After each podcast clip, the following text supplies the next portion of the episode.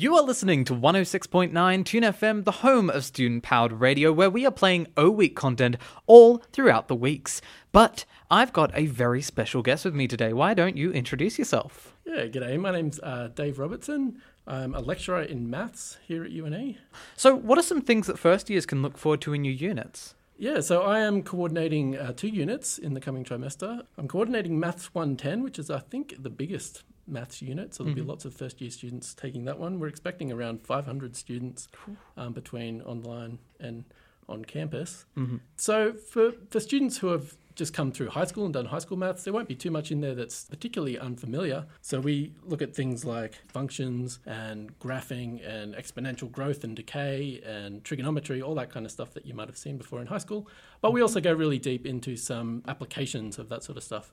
So, as a country, we've all had a really nice crash course in exponential growth recently with the COVID 19 pandemic. Um, and so, we will see an application where we look at the half life of a disease and how long it can survive on various surfaces. And we, we model that using exponential decay, um, which is one of the cool applications that you'll see in that unit. The other unit I have this trimester is a third year maths unit. So, that's Introduction to Topology, which is one of the more abstract units that you might see if you are doing a maths major. That's really the study of sort of continuity.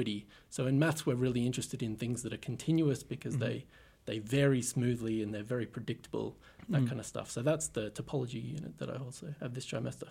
So, uh, where can this course of study sort of lead students into the future? Yeah, so for something like Maths 110, this is a core unit for so many different courses across UNE. So we might have teachers, I know we have some pharmacy students, we have some geoscience students, um, zoological students. So for those students, they probably have an idea of where they want to go, and they're doing this, this core maths unit just to really develop the kind of mathematical literacy that they need to survive in the modern world.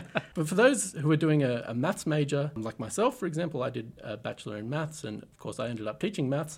But there are various other places you can go. You might end up a banker or an actuary, or, mm-hmm. you know, I, I interviewed once for a job as a telecommunications consultant, Yeah. that kind of stuff. So, yeah, maths is because it's sort of abstract and really what you're learning is problem solving, it's so applicable to all sorts of different areas. So, hmm. yeah.